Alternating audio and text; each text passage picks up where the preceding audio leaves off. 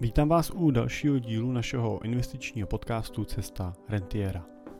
Dneska bych rád mluvil na téma firemních zisků a hlavně toho, jak to řešit, když se jich těch nerozdělených ve firmě kupí příliš a jaký to může být riziko pro nejenom pro firmu, ale i pro rodinu. Takže ten dnešní díl bude tak trošku podnikatelský. Moje jméno je Jiří Cimpel a jsem privátní investiční poradce a wealth manager ve společnosti Cimpel a partneři, kde pomáháme našim klientům na jejich cestě k rentě. No a následně tu rentu taky pomáháme čerpat a užívat tak, aby jim nikdy nedošla. No a protože samozřejmě jsou uh, naši klienti podnikatelé a majitelé úspěšných uh, rodinných firm, tak uh, tohle téma považuji za důležitý. Typicky pracujeme pro klienty s portfoliama v desítkách a nebo stovkách milionů korun. Často jsou to úspěšní manažeři, lékaři, právníci a právě majitelé rodinných firm. Ale pro spolupráci s náma je možný začít už s investicí 5 milionů a korun a výše. Ten limit se nám samozřejmě v těch posledních měsících zvýšil, tak se omlouvám všem, kteří to nestihli nebo kteří plánovali ještě s tou původní hranicí 3 milionů korun, ale jsme trošičku pod tlakem poptávky a vzhledem k tomu, jakou úroveň služby a pro jaký typ klientů se snažíme poskytovat, tak nám prostě nezbývá nic jiného, než ten limit v tuhle chvíli navýšit, ač je to vždycky pro mě takový nepříjemný, že si samozřejmě uvědomuji, že části části z vás tím trošičku unikáme. Ale snažíme se sdílet to naše know-how, tak aby se dostalo ke všem uším a mohli jste s ním nakládat. Pokud teda máte méně než 5 milionů, můžete se nám zkusit ozvat aspoň z pohledu nějakého doporučení, můžeme vás zkusit propojit s některým z kolegů, pro který ten limit zatím není tak vysoký, ale třeba který využívá třeba naší podpory, našich služeb, to znamená dostanete stejnou kvalitu té péče. A pokud máte k dispozici přes 5 milionů korun pro ty současné investice nebo pro nějaký první krok, tak jsme tady samozřejmě pro vás a můžete se ozvat a rádi vám pomůžeme osobně. Je to jenom pár dní, kdy jsem seděl s našima novýma klientama v jejich úspěšné stavební firmě a začínali jsme s přípravou jejich majetkového a rentierského plánu. A když, jsme, když jsem se na schůzku připravoval, tak mě zaujala v účetní uzávěrce jejich firmy vysoká hodnota nerozděleného zisku a množství hotovosti, které podle ní měli na účtech. A bylo to vlastně víc než 50 milionů korun, které se postupem let hromadily na účtech společnosti a evidentně čekali na svoji příležitost. Bohužel po celou dobu tyhle peníze ležely v hotovosti na účtu a v tichosti jenom ztrácely na hodnotě. A když jsem se ptal, proč je ta částka tak vysoká, eh, tak jsem dostal následující odpověď. Eh, ze začátku jsme chtěli vytvořit dostatečný finanční polštář, pak jsme si říkali, že to budou eh, prostředky, které v budoucnu využijeme na rozvoj podnikání. No a nakonec jsme si na to, že na těchto penězích eh, sedíme, tak nějak zvykli a přestali jsme to řešit. Vždy, jsem, vždy jsme si říkali, že s tím musíme něco vymyslet ale pak se objevilo něco důležitějšího, co bylo třeba vyřešit a řešení problému s hotovostí jsme tak odložili na pozdějiš.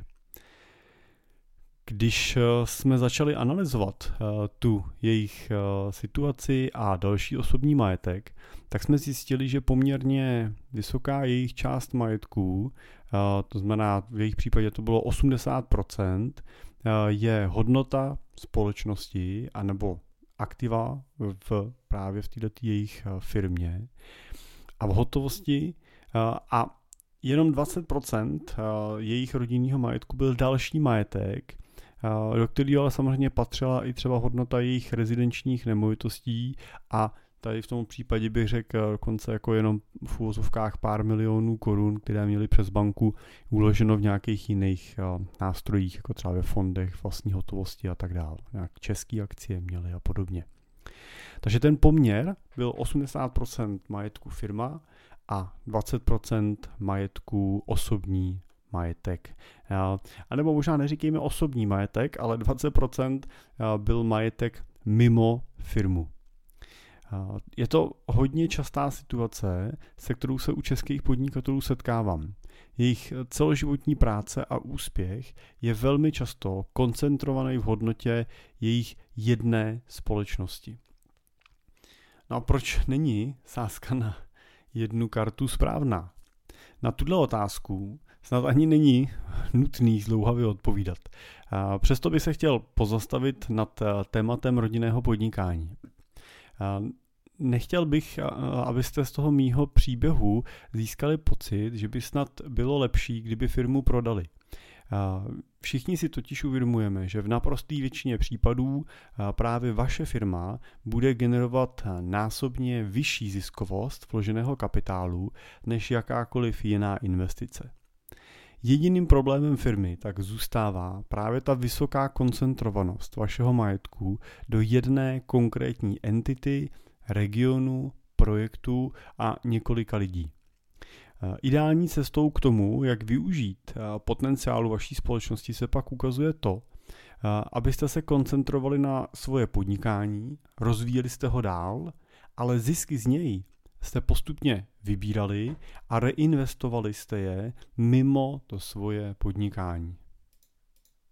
Tady samozřejmě máte řadu možností, jakým způsobem investovat a jenom když se pozastavím na tou technikou, tak uh, vy můžete samozřejmě peníze uh, a ten zisk vybírat jako dividendu na fyzickou osobu a investovat prostředky potom jako fyzická osoba. Tam se teda bohužel samozřejmě nevyhnete té srážkové dani z dividend, znamená 15 nebo 23% pro toho, jaký máte příjem v tom daném roce. Ale můžete samozřejmě ty peníze investovat i prostřednictvím holdingu, nebo vašeho třeba svěřenského fondu nebo rodinný nadace. To znamená, máte šanci vlastně strukturovat tu vaší společnost tak, aby jste diverzifikovali rizika toho kapitálu mimo tu jednu konkrétní firmní entitu a vyhli jste se té daní z dividend, protože byste ten výběr prostředků nerealizovali na sebe jako fyzickou osobu, ale na, na mateřskou společnost nebo právě na nějakou rodinou, na rodinný holding nebo na svěřenský fond a tak dále, který by je potom investoval už zase přes třeba nějakou jinou společnost dál. Já už jsem o těch tématech v minulosti mluvil a pokud by to pro vás bylo nějaký aktuální téma, můžete se ozvat, můžete to samozřejmě probrat trošku detailnější na vašem vlastním příkladě. Nezapomeňte taky na to, že nejste jenom ředitel, ale jste taky majitel společnosti. Častým problémem je právě to, že zapomínáme na to, že firmu nejenom řídíme, ale taky vlastníme. Obě tyhle funkce jsou důležité a měli bychom se snažit na firmu dívat z obou úhlů samostatně. V rodinných firmách často vídám to, že zakladatelé a ředitelé v jedné osobě se snaží často pracovat primárně s vlastním kapitálem bez potřeby využívat externí zdroje kapitálu. Například v podobě úvěrů. Na první pohled se to zdá naprosto logické. No a, a bezpečné. Druhý pohled ale ukazuje už trošku něco jiného. Pokud se totiž na danou situaci podíváte pohledem majitele společnosti, tak zjistíte, že vám společnost tímhle způsobem blokuje váš kapitál, který by mohla firma anebo vy sami eh, využívat eh, někde jinde a generovat tímhletím majetkem eh, dodatečný výnos, o který vy v tuto chvíli přicházíte. Nejedná se jenom o nerozdělený zisk, který společnost drží, takzvaně pro jistotu, jako bezpečnostní rezervu na svých účtech. firma ve váš prospěch může uvolňovat kapitál i jinýma způsobama. Například tím, že uvolní kapitál, který máte vázaný v nemovitostech. Může to udělat tím, že je prodá a zpět si je pronajme a uvolněné prostředky vyplatí vlastníkům. Nebo může využít nějakou formu externího úvěru pro získání kapitálu pro vlastníky. A toho můžete využít nejenom třeba tím, že si vezmete půjčku na, proti třeba zástavě těch nemovitostí, nemusíte je prodávat, ale můžete je zaúvěrovat, ale můžete využít i třeba provozního financování, kdy společnost často pracuje právě s vlastním kapitálem vlastníků, místo toho, aby využila externí zdroje financování a pracovala s cizím pracovním kapitálem. Sami si můžete taky zkusit odpovědět na otázku, kdy bude management vaší společnosti nucený se víc zapotit, rovná se, bude nucený víc pracovat, nebo bude muset pracovat pod trošku větším tlakem ve chvíli, kdy přijde finanční krize, ale na účtech leží 80 milionů z nerozděleného zisku, do kterých může firma sahat jako do dlouhodobé rezervy. A nebo v případě, že si zisky vyplatíte a necháte ve firmě rezervu jenom 10 milionů korun. Právě ten druhý případ bude ten, kdy bude nutit společnost k vyšší efektivitě operačních procesů, úsporám v případě krize a co nejlepšímu využívání pracovních kapacit. No a to je podle mě něco, co z pohledu majitele samozřejmě chceme. Chceme, aby ten firmní management makal. Chceme, aby přemýšlel. Protože, jak se říká, diamanty vznikají tlakem a právě ten tlak je potom něco, co vybrušuje tu vaší firmu k mnohem větší efektivitě, mnohem větší profesionalitě a staví ji na mnohem lepší úrovně z pohledu konkurence oproti ostatním. Protože vy nechcete v rámci firmy vytvářet, nebo nechcete z firmy dělat kotelnu, která pálí vaše těžce vydělané peníze. Vy chcete, aby vaše firma vydělávala a generovala nový zisk a vydělávala nový peníze, který vy pak jako majitel máte problém přemýšlet, jak a je efektivně utrácíte nebo investujete. To je problém, který vám má vaše firma vytvářet jako vlastníkovi. Zbytek si má firma vyřešit uvnitř sama. Zároveň taky nezapomínejte na to, že to, že si peníze z firmy vyndáte a investujete je někde sami, ať už jako fyzická osoba nebo jako holding z vrchu, tak eh, neznamená, že tyhle peníze zmizely. Pokud přijde nějaká fatální zásadní situace na třeba finančních trzích nebo podnikatelském prostředí, v hospodářství, eh, která bude nezbytně vyžadovat eh, to, že vaše firma potřebuje kapitál, to, že potřebuje prostředky zpátky a bude dávat smysl ty prostředky eh, do toho vložit, tak pak je vždycky zpátky vložit můžete. No, vždycky můžete tu vygenerovanou cash, kterou vy si investujete někde mimo, samozřejmě v závislosti na tom, jakým způsobem ji investujete, tak eh, ji vždycky můžete vrátit zpátky. Můžete firmě půjčit peníze, můžete realizovat nějaký přívklad do kapitálu a tak dál. Eh, a, a zase si je pak můžete eh, vybírat tu půjčku, kterou vydáte zpět. To znamená, vy se nepřipravujete o tu příležitost pro firmu tyhle prostředky použít, pokud to bude nezbytně v budoucnu nutný, nebo budete chtít investovat do něčeho a tak dál, co by se v rámci firmy bylo zajímavé udělat, ale nedáváte tuhle možnost té firmě automaticky. Neříkáte jí, tady leží peníze na účtu, kdyby se něco dělo, tak si do nich budete sahat a oni i na začátku recese, jo, na začátku nějaký krize třeba hospodářský, můžou sedět v pohodě, protože si management spočítal, že má na účtu tolik peněz, že z nich vystačí třeba v nákladech eh, po dobu 24 měsíců a, a tím mají spoustu času na to eh, případnou nějakou průšvihovou situaci vyřešit. Vy naopak chcete, aby na začátku té recese byla vaše firma pod tlakem, aby to v ní cvrčelo, jak se říká, aby, aby, nebo aby v ní probíhal ten takový ten pracovní cvrkot, kdy celý ten tým je semknutý a vymýšlí, jak se přes tuto recesi, recesi dostat. Jak to přejít bez toho, aniž by museli pálit nějakou dodatečnou cash, jak to přestát, jak kalkulovat nějaký potenciální třeba pokles obratu a ziskovosti, tak aby byli schopni tou krizí projít úspěšně a připravit se na nějaký další budoucí růst. To je to, co chcete. A to je to, co té firmě berete v případě, že jí dáte tak velký, tak velký poštář, že se o to nemusí obávat. Já ještě chápu jednu věc, kterou samozřejmě vídám, a to je to, že jinak se na to dívá z pohledu, kdy jste vy majitel a někdo jiný ředitel. A bohužel, nebo bohudík, nevím, velmi často v těchto případech vídám to, že jste sami majitelé a zároveň jste sami ředitelé té společnosti.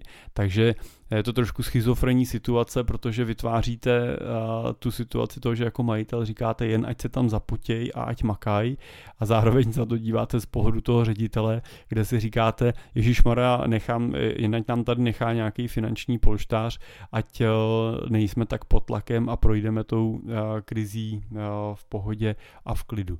No, tak uh, je to trošku schizofrenní, protože jste v obou dvou těch osobách, máte takzvaně oba dva ty klobouky na hlavě, jak ten klobouk majitele, tak ten klobouk toho ředitele. Ale tady je potřeba se pokusit od, poodstoupit od té firmy a podívat se na ten úhel samostatně. To znamená pokusit se podívat na tu danou situaci jenom z úhlu vašeho jako majitele a pak v druhém okamžiku nad ním přemýšlet z úhlu ředitele a zároveň si taky spolu trošku schizofreně promluvit jako majitel ředitelem a jako majitel říct tomu řediteli, hele, já ten zisk vyberu, protože je to prostě pro mě příliš velkým rizikem, když všechno leží tady speciálně, když to tady leží na začátku nějaký třeba nějakýho období recese nebo krize.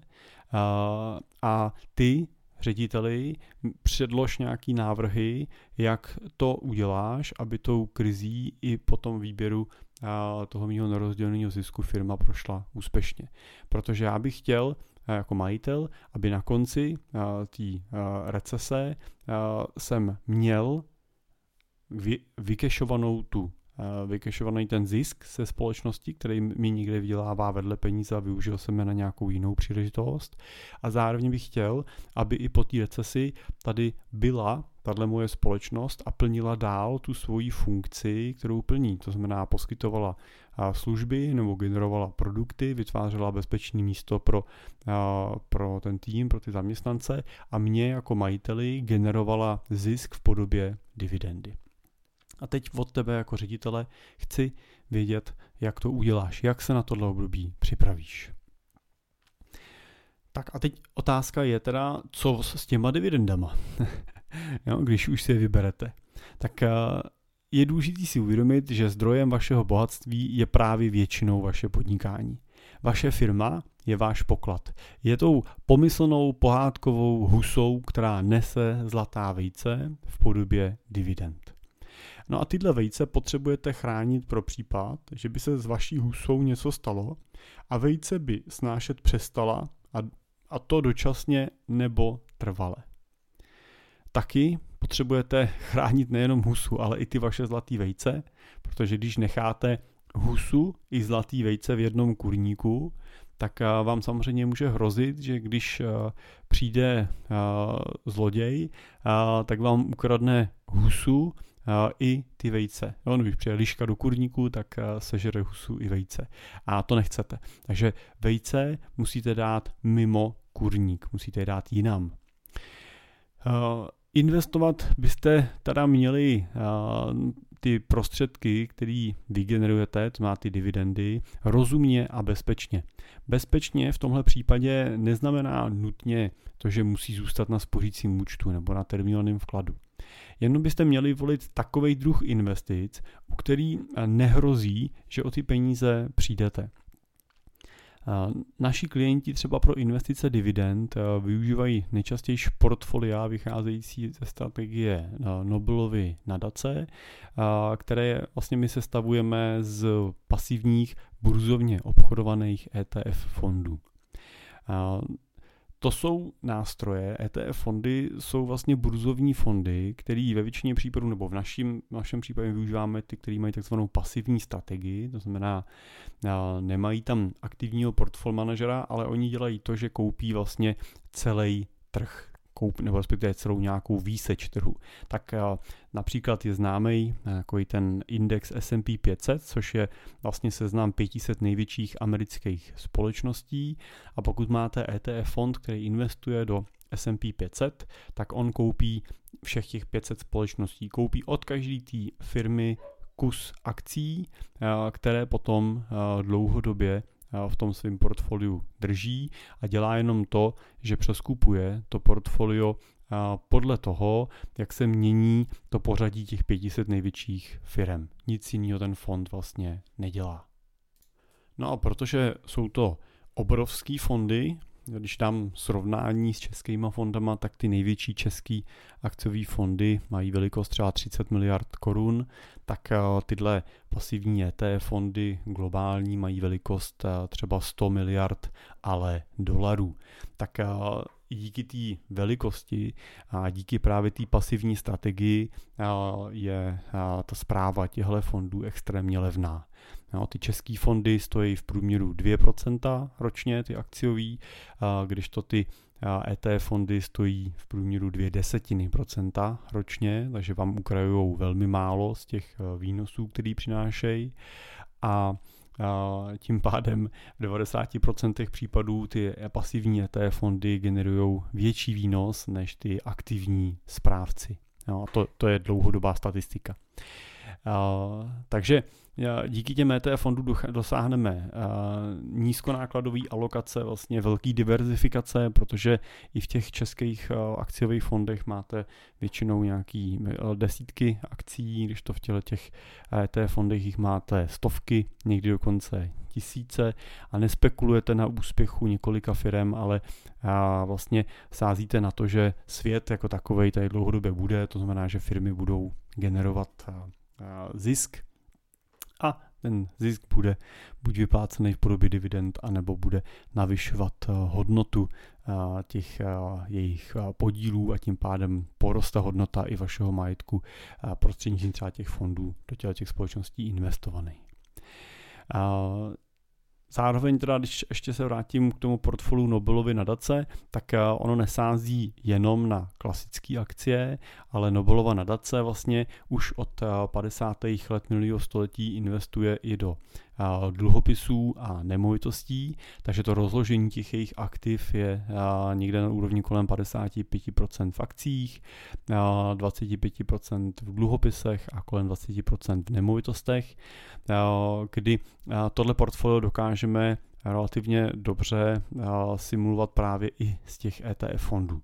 Takže eh, využíváme vlastně strategie, která je inspirovaná tím úspěšným příběhem eh, Nobelovy nadace, která vlastně už přes 130 let vlastně spravuje majetek po Alfredu Nobelovi a tenhle majetek je typicky rentierský, protože oni z něj každý rok vlastně ještě vyplácí plus minus necelý 4% na chod té nadace a na výplatu Nobelovy ceny, která se udílí za, za mír, nebo Nobelovy ceny míru.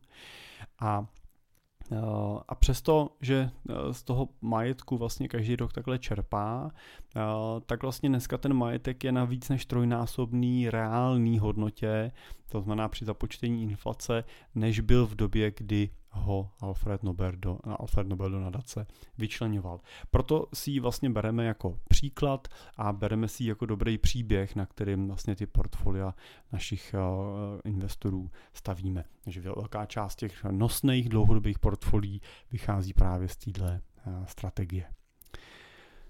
No a díky, eh, díky tomuhle portfoliu potom dokážete dlouhodobě chránit eh, svůj majetek proti inflaci a dostatečně ho diverzifikovat do aktiv, eh, která nijak nesouvisí s vaší společností a vytváří tak důležitou druhou nohu tomu vašemu rodinnému bohatství.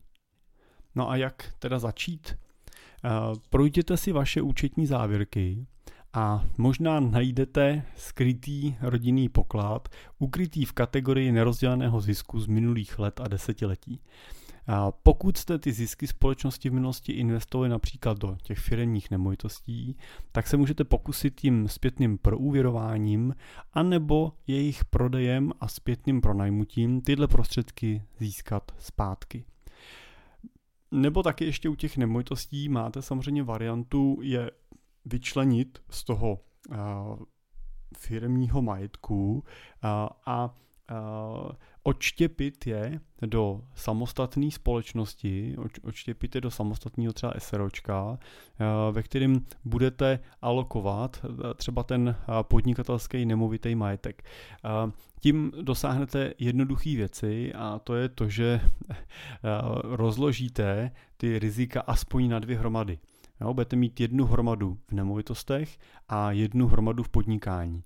No a samozřejmě eh, v principu věci větší rizika vždycky nesete na tom podnikání než na těch nemovitostech, takže kdyby náhodou se stalo něco s vaší firmou a o firmu jste přišli nebo eh, společnost zkrachovala, tak se to vlastně nedotkne toho nemovitého majetku, po kterém by mohli jít třeba eh, likvidátoři a tak dál, protože ten bude v jiný podnikatelský entitě. No a pokud tyhle ty dvě, nebo asi budete muset, jo, případně tyhle ty dvě společnosti zavěsit pod nějakou jednu matku, tak vlastně začínáte vytvářet eh, eh, vytvářet to prostředí vašeho uh, rodinného holdingu a začíná vznikat vlastně potenciálně do budoucna taková jako rodinná banka. Protože zisky z těch dvou společností ať už té vaší provozní nebo té vaší uh, nemovitý společnosti, uh, se vlastně potom jako dividendy uh, potkávají nahoře na úrovni toho holdingu, kam vlastně můžete ty dividendy vyplácet bez danění, to znamená zdaníte pouze zisk té dané společnosti, ale ten zisk už můžete převést rovnou na tu matku na, na úroveň holdingu, aniž byste odváděli daň srážkovou, aniž byste odváděli těch klasických 15% z té dividendy. A na úrovni holdingu pak můžete zvažovat, jak s těma prostředkama naložit dál. To znamená, z holdingu pak můžete zvažovat, jestli si vyplatíte tu dividendu, jestli si ji pošlete na vaší fyzickou osobu a prodaníte ji a budete ji potom investovat už jako fyzická osoba, vy jako člověk, a nebo jestli jako holding je budete chtít investovat třeba uvnitř té vaší korporátní struktury. Zase to může být klidně prostřednictvím cených papírů, to znamená, může být vytvořený třeba, může být vytvořená ještě třetí právnická osoba, do které se ty zisky přesunou a na jejíž půdě budou ty cený papíry investovaný nebo můžou být nakupovaný samozřejmě příbo, případně i přímo na půdě holdingu u těch cených papírů nevzniká takzvaný operační riziko, je tam jediným rizikem ta volatilita, takže se nemusíte obávat, že by nějak ohrožovalo tu vlastnickou strukturu. Takže teoreticky můžou být investovaný přímo i na úrovni holdingu. A, a zase, jo, tím teda ušetříte nějakou daň z dividend. Ale je potřeba uvažovat o důležité věci, a to je situace, kterou si často neuvědomují majitele firm, protože někdy uvažují o tom, že budou ty prostředky investovat eh, i přímo na půdě té jejich společnosti, eh, že ta jejich firma si nakoupí cený papíry. To je samozřejmě technicky možný, ale pořád tím zůstáváme vlastně v té alokaci na té jedné entitě, co znamená na té jedné firmě, že riskujeme veškerý ten majetek, to, že by se něco s firmou stalo, tak po těchto těch penězích samozřejmě se půjde a seberou vám je. Takže to je jedna věc. A druhá věc je, že když je na půdě společnosti zainvestujete, necháte je tam pracovat, všechno dopadne dobře a vy je budete chtít za 10 let vybrat, tak pokud ty trhy půjdou správným směrem, tak budete mít třeba dvojnásobek těch prostředků. Takže nejenom, že teda budete danit zisk v průběhu té doby, ale když je budete chtít vybrat na fyzickou osobu, tak budete muset vlastně zaplatit daň z té dividendy, ale ta bude vlastně dvojnásobná, protože místo třeba 50 milionů budete mít k dispozici 100 milionů korun vlastně, který jste vygenerovali potom díky růstu trhu nebo dividendám a tak dál. A to vám teda tím pádem ten problém jenom zvětšilo a ten, tu nepříjemnou situaci kolem daně z dividend vám to jenom nafouklo. Takže pokud chcete tyhle ty peníze v budoucnu mít na fyzické osobě, tak pak je smysluplný je z té firmy vyvíst a investovat je na fyzické osobě už v této fázi, protože sice zaplatíte daň z dividend, ale zaplatíte ji jenom z té současné hodnoty a ne z té hodnoty, kterou budete za těch 10 let zhodnocovat. A jako fyzická osoba můžete potom využívat daňových testů a po třech letech mít ten zisk osvobozený ze zisku a žádná daň z dividendy vás už tam nečeká.